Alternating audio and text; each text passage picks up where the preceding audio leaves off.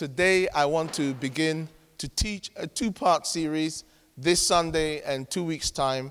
Um, I want to conclude it. I want to just share some very simple things. Now, I've been preparing uh, a series uh, on the favor of God, but I felt the Spirit uh, postpone it. When I come back from South Africa, maybe we'll, we'll pick it up, but we'll begin to teach it. But I just want to share with you a few truths about being a man or a woman of destiny. I want to talk to you about being a child of destiny. Uh, yesterday, I was speaking to the young people, and um, um, when I finished sharing it, and as I was just formally preparing my, finally preparing my notes this morning to teach, I felt the Spirit say, No, leave this one and teach on this this Sunday and uh, in two weeks' time. So I believe somebody here needs to hear this that they are a child of destiny. So I want you to turn to Romans chapter 8, verses 28 to 30. Say to your neighbor, Be a child of destiny. Romans chapter 8, from verse 28. He says, And we know that all things work together for good to those who love God, to those who are the called according to his purpose. For whom he foreknew, he also predestined to be conformed to the image of his Son, that he might be the firstborn among many brethren. Moreover, whom he predestined, these he also called. Whom he called, these he also glorified. Sorry, he also justified. And whom, whom he justified, these he also glorified. So I want to talk to you about you being a child of destiny, a man or a woman of destiny. Now, by destiny, and I've got the notes out there. I don't know if everything, are you going to put everything there? Okay, fine. Just the scriptures, yeah? Okay, fine. So by destiny, um, it speaks of your destination. In other words, that place that God has assigned for you to arrive at in life. So, a man or a woman of destiny is an individual focused on the destination God has for their life. Like Olu was mentioning, this year for us is a year of pursuing a vision of discipleship. In other words, we want to focus on being disciples of Jesus. And so, as a disciple of the Lord, you need to realize that there is a destiny for your life. There is a purpose to your life. Now, if you've been in this church for a while, such teachings are, are basic to you because we say that a lot. But I want to emphasize this point that there is a purpose for your life. And everything that happens to your life is not random. That God is in control. The scripture we read, Romans 8 28, he says, And we know that all things work together for good we know all things work together for good. So, you as a child of God need to realize that whatever situation you find yourself in right now, as long as your heart is committed to God and to His purpose, He says, We know all things work together for good to those who love God, to those who are the called according to His purpose. So if you love God, and you are the called according to his purpose, then everything that has happened in your life up until this point is working together for your good. Why? Verse 29. Because whom he foreknew, he also predestined, or he, he determined a destination for them. And that destination was that they are conformed into the image of his son. In other words, the heart of God for you is that in every aspect of your life, eventually Christ is so formed in you that you are able to reveal what he is like. And then he says, Those he predestined, he also called, which is us. And those he called, he also justified, which is us. To be justified means you have been declared as if you've never sinned. So the, the, the, the phrase is, just as if I have not sinned. And those he justified, he also glorified. In other, in other words, he will eventually reveal the fullness of who they really are or who he really is in them. So, as a child of destiny, you need to discover God's heart for you. What is God's heart for you? What is God's heart for me? What is the Father's will concerning your life? Beloved, I want you to know that regardless of how challenging and difficult and negative things are, God's heart for you is not to harm you. In Jeremiah 29 11, he says, For I know the thoughts that I think towards you, says the Lord, thoughts of peace and not of evil, to give you a future and a hope. God's heart for you is that you have a future and a hope. The King James Version, that you have an expected end. That is his heart for you. That is his heart for you when you're confused about what you're going through. That is his heart for you when you feel like giving up. That is his heart for you when things have gone wrong, when you have failed, when you have messed up. That is his heart for you. Can you say amen, somebody?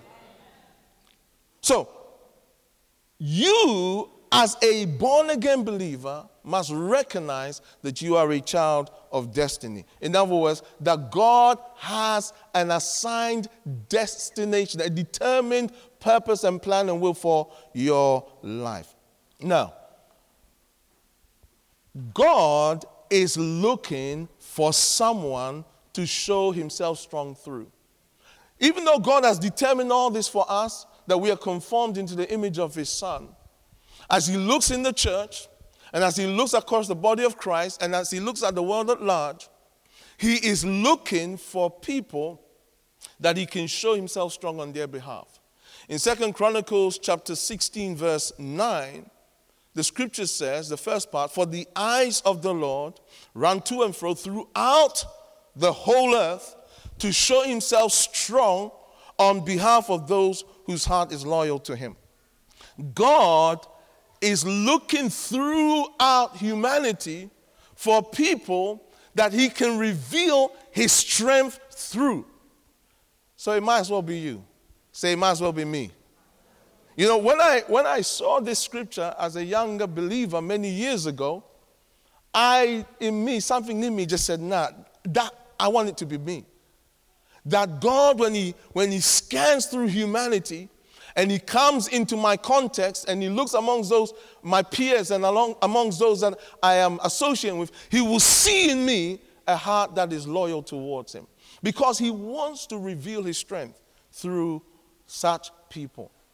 What does that look like? When God reveals his strength through you, it is within the context of how he made you. So, for instance, for argument's sake, if God has called you into sports, and he reveals his strength through you in sports, there will be a supernatural dimension about how you do sports. There'll be, a, there'll be an edge that you will have above your peers. If it's in the scientific world, it's the same. If it's as a teacher, it's the same. If it's as a uh, if it's in the context of the ho- home and how you run your house, it's the same. God is looking for men and women to show himself strong on their behalf. And I pray that you will be that person in Jesus' name. You know, in Psalm 89, verse 10, 20, sorry, the scripture says, I have found my servant David. With my holy oil, I have anointed him. I find this very inspiring, this verse. I have found my servant David. And with my holy oil, I've anointed. Now, you have to understand God was looking for a certain kind of person before he found David. Because before David was born, God spoke through Samuel the prophet to Saul in the third year of Saul's reign, when David was yet to be born. He said this But now your kingdom shall not continue. The Lord has sought for himself a man after his own heart, and the Lord has commanded him to be commander over his people because you have not kept what the Lord commanded you. Now, you have to understand, David was not even born at this time. This was three years into Saul's reign. Seven years later, David was born. Yet God made this declaration that the kind of man, he said, the kingdom is taken from you, boom. Now, Saul, after that point, continued to reign for another 33 years. Right? But God said, I've taken the kingdom away from you and I have given it to a person who is after my own heart. Now, I, I personally, this is my personal belief, that God had to wait for another 33 years for that person to be ready to take the kingdom. But that was the only person that would qualify for being king. What I'm trying to say is, is this God has a criteria for men and women of destiny for you to enter into his purpose for your life. And he's waiting for you to align yourself with that. With all that David went through, because as he grew up, as he grew older, he desired a, a, thirst and a hunger for God, so that as a young man in his teens, and most estimate he was around 17, when it was time to anoint a king, he could be chosen. I pray that God will find you and he will anoint you with his holy oil. You see, when God finds a man or a woman, he anoints them. What does that mean? He empowers them with a certain ability and commissions them with a certain mandate. Beloved, there is an assignment on your life, and there is an anointing for your life. I understand that uh, Louise taught um, around the lines of supernatural anointing. I haven't heard it. Am I right? Am I right or what? Am I right? Yeah, am I right? I'm asking a question. Am I right? And she taught from a certain material.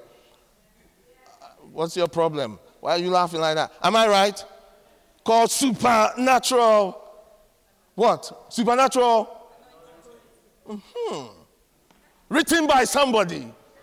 Big head. Big head. On a serious note, God is looking for someone, well, really, He's looking for you so that He can find you and anoint you. Not with uh, any kind of anointing, with a holy anointing. A holy anointing. An anointing that will manifest his holy characteristics. For David, it was an anointing of kingship to be king over Israel. You and I are anointed to be kings in our given context. God is looking for you, He's looking for someone. And I pray it will be you. I want to stir your heart and remind you of the simplicity of pursuing the agenda of God for your life. That's what I want to do. I want to stir you and motivate you to push in concerning what God has ordained for you and not allow life and circumstances to detract you from the purpose of God.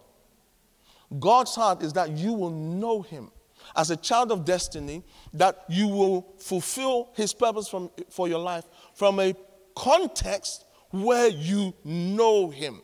In 1 John chapter 1 verse 3, he says, "That which we have seen and heard, we declare to you, that you also may have fellowship with us. And truly, our fellowship is with the Father and with His Son, Jesus Christ. So, the heart of the Father or the heart of God for you and I is that we know Him and our Lord Jesus Christ. Not that we know about Him, but we know them. We know Him and we know our Lord Jesus Christ. In other words, there is a dynamic relationship that we have with the Lord. One of the things I keep impressing on my children is that they must know the Lord for themselves. You see, they see the reality of God in their father and their mother's life. They see that we know God. They, they see the reality. Many times, my children, when they're going to school, they'll, they'll say to me, Dad, pray for me. Dad, pray for me. Or if they're faced with a situation, they'll say, Dad, can you pray into it? If they want, if they want something quickly, they will come and say, Dad, pray. And I'll say, No, you pray. They'll say, No, come on, it takes too long. You do it. yeah. Because they've seen the reality. They've seen the real. Sometimes, if, if, they, if they're lying to me, you know, you know, children are very smart. When they lie, you say, Are you lying? They say, No, no, I'm no, dad, no, dad, honest, I'm not lying. So sometimes we have to tap into the supernatural because they're baffling us. So I'll ask the Lord, okay, are they lying? And then sometimes he'll say, yes, they are lying. And sometimes he will say nothing, and sometimes he, he will say, no, they're not lying. Rarely, well, to be honest, I'm, I'm, rarely has it been, no, they're not lying, actually. I have to be honest. But they've got such an amazing poker face. They just keep it that honestly. And then I said, nah, nah, nah, nah, nah, nah, nah. Listen, he's just told you're lying. And then it's like, oh, sorry, sorry, Dad. So what I'm, I'm trying to say to you is that you and I must so know the Lord that the reality of his voice is evident to all. You know, when we were sharing with the youth yesterday, one of the things that excited them was when they saw a little bit of the revelatory power of God. As we were talking with them and then prophesying to them and revealing things about them that was hidden, they were really encouraged. But then we added, Do you want some of this? Yes! Because they see the reality of the power, they want it. May you see greater than that in Jesus' name. So God wants you to know Him, Father and Son. And He wants you, as a child of destiny, to impact your generation for our Lord Jesus Christ. Any man or woman of God that enters into the destiny of God for their life will promote the gospel of Jesus Christ one way or another. I'm not saying they'll become a preacher in the sense of they'll be standing behind the pulpit like this. I'm not saying that. But they will represent the gospel of our Lord Jesus Christ, one way or another, in such a way that the unbelievers know that this person represents the Lord Jesus. In Matthew chapter 5, verses 13 to 16, he says, and I think we taught this about three weeks ago, he says, You are the salt of the earth. But if the salt loses its flavor, how shall it be seasoned? It is then good for nothing but to be thrown out and trampled underfoot by men. You are the light of the world. A city that is set on a hill cannot be hidden. Nor do they light a lamp and put it under a basket, but on a lampstand, and it gives light to all who are in the house. Let your light so shine before men that they may see your good works and glorify your Father in heaven. Beloved, he didn't say you may be, he said you are the salt and you are the light. In other words, as a child of destiny, your life influences those around you. Your life brings balance, brings purpose, it brings taste, it preserves your life. That is the assignment on your life. And your light shows how others should live. Your light and your life shows to people how they should live. This is how a single Christian man courts a single Christian woman. You show it with all purity and holiness. Can you say amen, somebody? This is how a pastor conducts, conducts. You see, uh, Nigeria, you, you've affected me. Conducts. I mean, seriously, I was just there for one week. My, my vocabulary is changing. Conducts. You people are just so powerful. I mean, you. Conducts, conducts.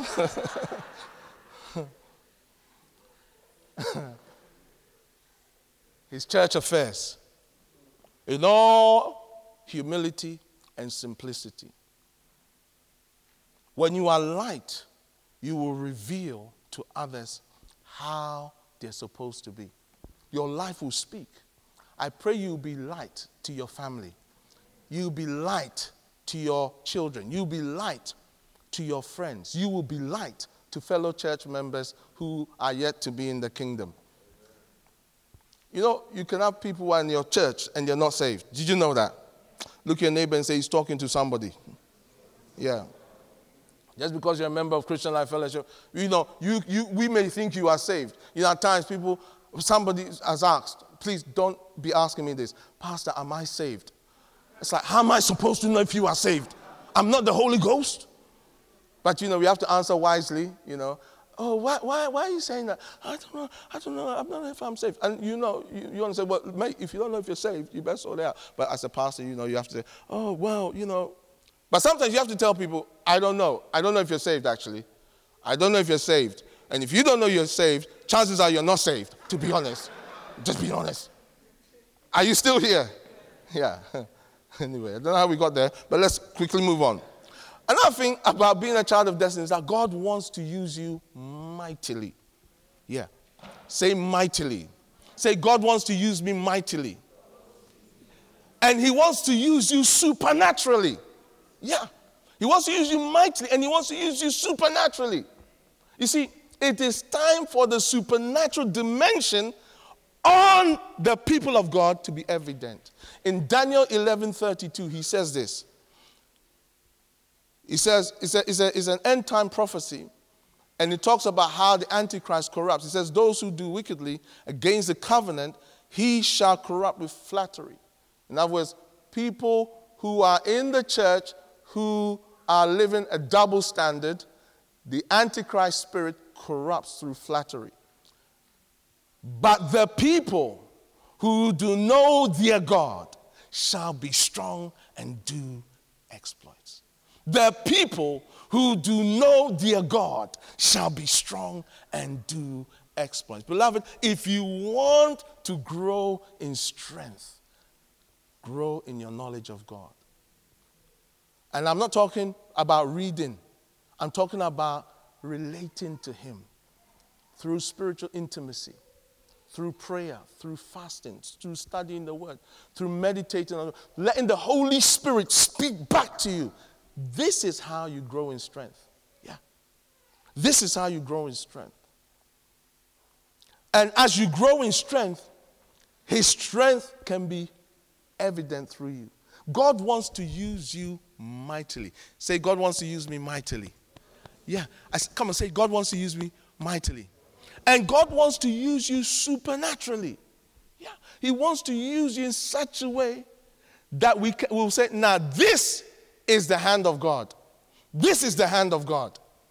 This is not anything else. You know, when Moses came before Pharaoh and he threw his staff and it became a serpent, and then the Egyptian magicians also threw their staff, it became a serpent, and then Moses' serpent swallowed theirs up. Then the next sign Moses did was he, he poured, um, um, he stretched his rod, touched the, um, the, the Nile or whatever, and then it became blood. And they did it and it became blood. But after, the, after a few signs later, when they tried, the magicians tried to do it, they said to Pharaoh, uh uh-uh, uh this is the hand of God. This is a different level of the supernatural. This is the hand of God. I pray that for some of you, it will be said by your life and testimony no, this is the hand of God because you are a child of destiny. Yeah. They will say, no, no, no, no, no. This one, this is not. This is not psychic. This is not uh, uh, uh, voodoo. This is not voodoo. This is this is not uh, this is not uh, manipulation. This is not uh, hypnosis. This is the hand of God we are believing that as a church when the revival breaks out, and it will break out. When the revival breaks out, and people come and they see what God is doing among us, they will say, Surely God is in your midst. Surely God is in your midst. Surely God is in your midst. Yeah. You know, when the spirit of prophecy so comes on the church, the spirit of prophecy comes on the church, bam. And uh, different ones are speaking in tongues. Oh, and people come say, oh man, these guys are crazy. But the spirit of prophecy comes on the church, and then people begin to prophesy. They begin to prophesy. They say, hey, nah, nah, nah, God is in amongst these people. Why? Because the spirit of prophecy reveals hidden secrets. I remember many years ago, one of my friends who's a, a senior prophet, Christopher Anno, came and ministered. And he'd been coming for a while ministering. And uh, one day, he gave a prophecy to one of our precious leaders, ladies.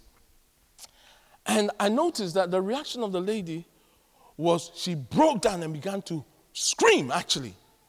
Then afterwards, the lady told me, You know what, Pastor Joe, I thought that all this time you used to tell Prophet Anno things. That's how he was able to prophesy. Until he told me what I said to God in my living room.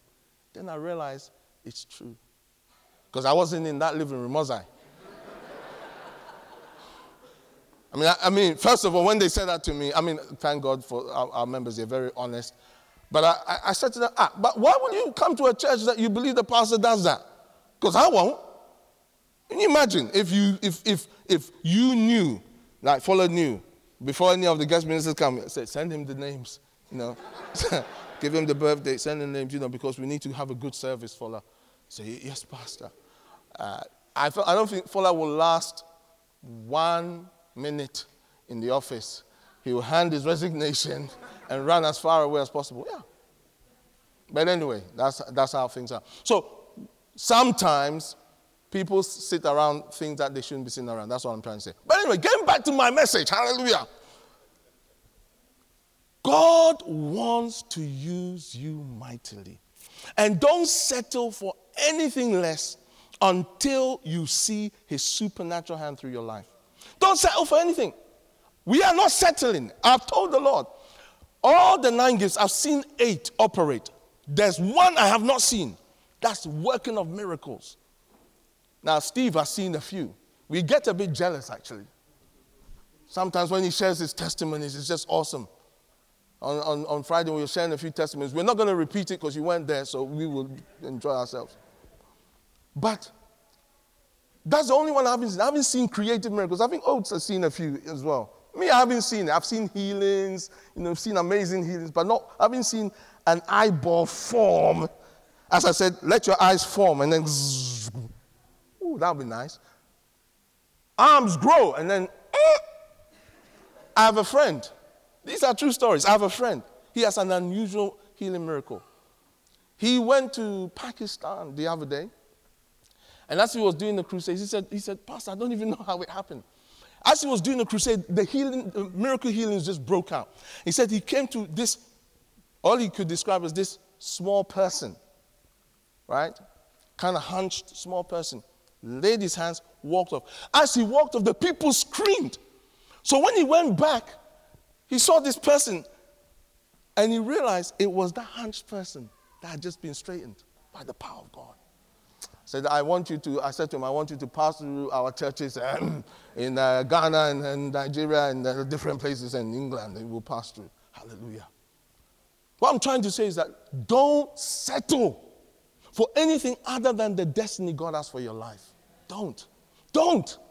Be a man, a woman that is so hungry for the will and purposes of God, you become, like they say, a God chaser. You are chasing him and chasing him until you find him. Like he says in Philippians 3:10, my, one of my favorites, that I may know him and the power of his resurrection and the fellowship of his sufferings, being made conformable unto his death, if by any means I may attain to the resurrection of the dead. God wants you to so know him and his power and what he's like that Nobody can dispute the reality of Jesus in your life. Amen. Now, I'm going to close on this point and then we'll pick it up two weeks from now. God often calls the inexperienced and the vulnerable when he seeks to fulfill his purpose. So, God is not looking for perfect people. No, no, no, no, no, no, no. In Isaiah chapter 6, verse 8, the Lord asked the question Whom shall we send? And who will go for us? Whom shall we send? Or whom shall I send? And who will go for us?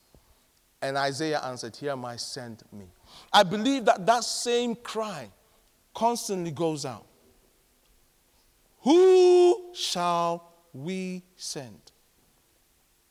And who will go for us? There are people that are waiting for you to be the answer to the question they're carrying. Yeah.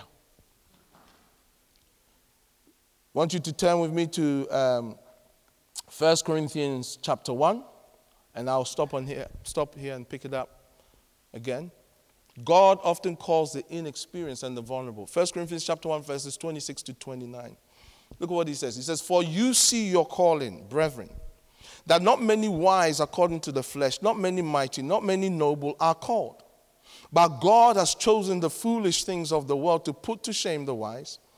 And God has chosen the weak things of the world to put to shame the things which are mighty, and the base things of the world, and the things which are despised, God has chosen. And the things which are not, to bring to nothing the things that are, that no flesh should glory in his presence. What a scripture. God chooses weak things, foolish things, things despised. People. He's, Paul, the apostle, was saying to the Corinthian church, look, come on, you look amongst yourselves. Not a lot of highly influential people are among you. Not a lot of smart people. No, we don't, we don't, we don't, we don't want to hear that. But not a lot of smart people are among you. Not a, a lot of noble people. No, no, no. God takes the weak, the foolish, the things that are despised, people that the world would consider uh, these people are useless, and then He reveals in them His manifold wisdom. Beloved, there is hope for you, there is hope for me, there is hope for all of us when it comes to the call of God upon our life, when it comes to us fulfilling the destiny of God upon our lives. It is not too late for you. Whatever failure, whatever mistakes, whatever disappointments that you have experienced, it is not too late for you. I said it is not too late for you. One of the things I have learned over the years is this that no matter how often I fail, and I failed in areas, and for many years there were areas in my life that I kept failing in, kept failing in, kept failing in, but I refused to give up. And I'd always say to Lord, set me free from this, set me free from this, set me free from this. And some of it, it took about one thing in particular, it took over 20 years. But now we're completely free. Over 20 years. But now we're completely free. But I learned this truth about God's kingdom. As long as you don't give up, there is hope. He says, a just man shall fall seven times, yet the Lord will lift him up. Do you know why he said seven? Seven is a number of perfection. In other words, a just man will utterly fall, yet the Lord will lift him up. Many times when we fall, when we utterly fall, we feel we've disqualified ourselves. Beloved, it's true, you have. You've disqualified yourself. But thank God, He takes the disqualified and makes them qualified by reason of the blood by reason of the blood. Yeah. No, you know, we disqualify ourselves. I mean, the amount, I mean, I should not be a pastor, and I definitely should not be a bishop. For sure. But I am a pastor and I am a bishop. Whether I like it or not, by virtue of his mercies and his grace. You know, when I look amongst our team, like the senior elders. You've got Pastor John, you've got Prophet Steve, you've got Pastor Phil, you've got Les, and different ones who, are, who are, have been part of our senior eldership. To me, these guys are smarter, better, not as handsome, but smarter, better uh, people than me.